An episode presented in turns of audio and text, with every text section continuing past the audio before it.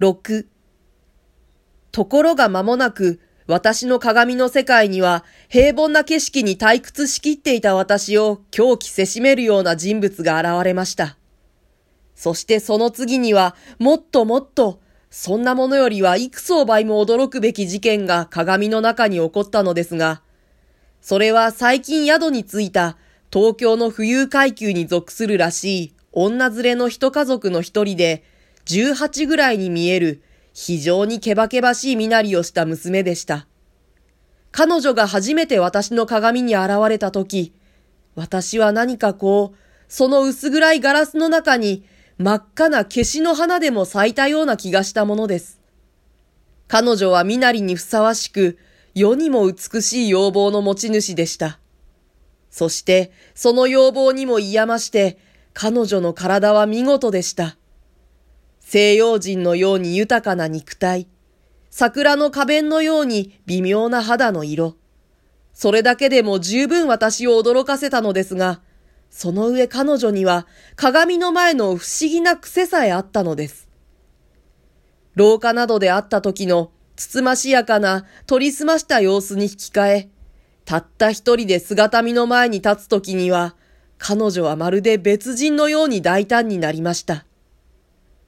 私は初めて若い女が自分自身の肉体に見とれるありさまを好き見することができました。そして、そのあまりにも大胆な身のこなしに、一興を喫しないではいられませんでした。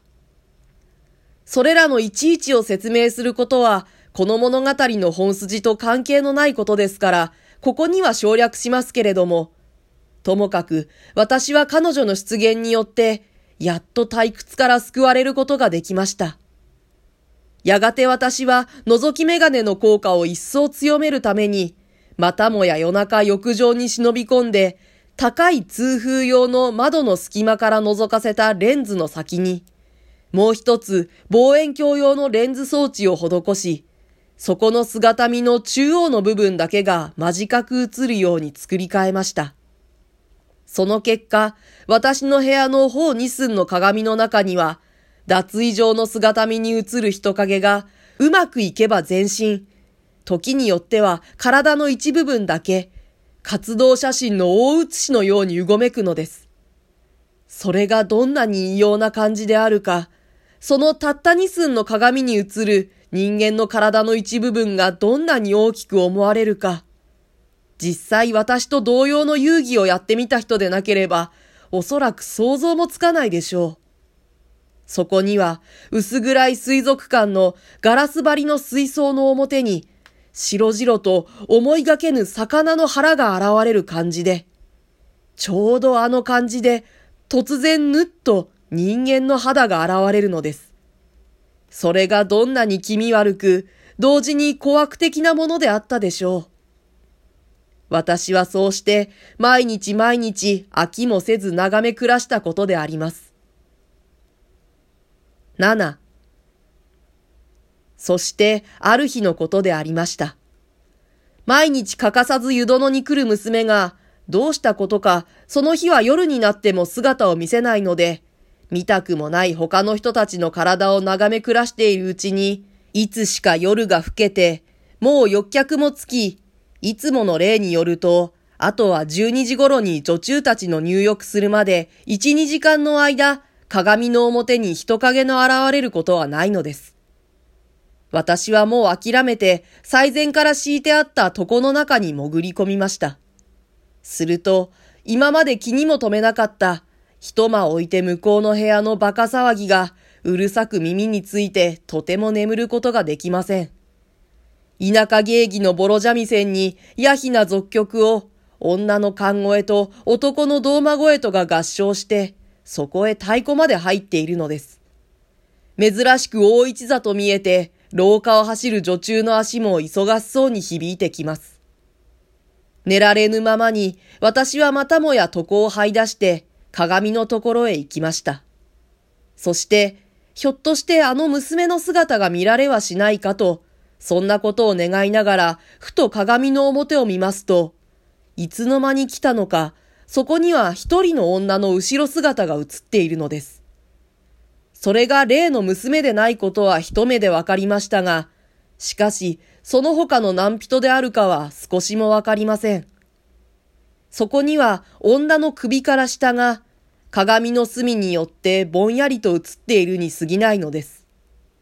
体の肉付きから判断すると、どちらかといえば若い女のように見えます。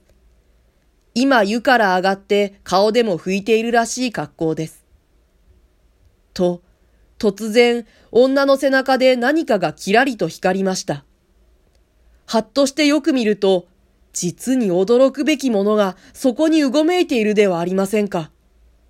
鏡の隅の方から一本の男のらしい手が伸びて、それが担当を握っているのです。女の丸々とした体と、その手前に距離の関係で非常に大きく見える男の片腕とが鏡面いっぱいに満ちて、それが水族館の水槽のように黒ずんで見えるのです。一説な、私は幻を見ているのではないかと疑いました。事実私の神経は、それほど病的に興奮していたのですから。ところが、しばらく見ていても、一向幻は消えないのです。それどころか、ギラギラと異様に光る担当が、少しずつ少しずつ女の方へ近づいていくのです。男の手は多分興奮のためにでしょう。気味悪く震えています。女はそれを知らないのでしょう。じっと落ち着いて、やっぱり顔を拭いているようです。もはや夢でも幻でもありません。疑いもなく、今浴場で殺人罪が犯されようとしているのです。私は早くそれを止めなければなりません。しかし、鏡の中の影をどうすることができましょう。早く、早く、早く。私の心臓は割れるように鼓動します。そして何事かを叫ぼうとしますが、舌がこわばってしまって声さえ出ないのです。ぎらり。一瞬間鏡の表が稲妻のように光ったかと思うと、真っ赤なものがまるで鏡の表面を伝うようにタラタラと流れました。私は今でもあの時の不思議な感じを忘れることができません。一方の部屋では、景気づいた俗曲の合唱が、太鼓や手拍子足拍子で部屋も割れよと響いています。それと、私の目の前の闇の中のほの白い鏡の表の出来事とが、なんとまあ異様な対象をなしていたことでしょう。そこでは白い女の体が背中から真っ赤なドロドロしたものを流しながら、スーッと歩き去るように鏡の表から消えました。言うまでもなくそこへ倒れたのでしょうけれど、鏡には音がないのです。後に残った男の手と担当とは、しばらくじっとしていましたが、やがてこれもまた後じさりをするように鏡から影を消してしまいました。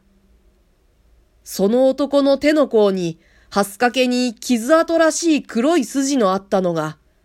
いつまでもいつまでも私の目に残っていました。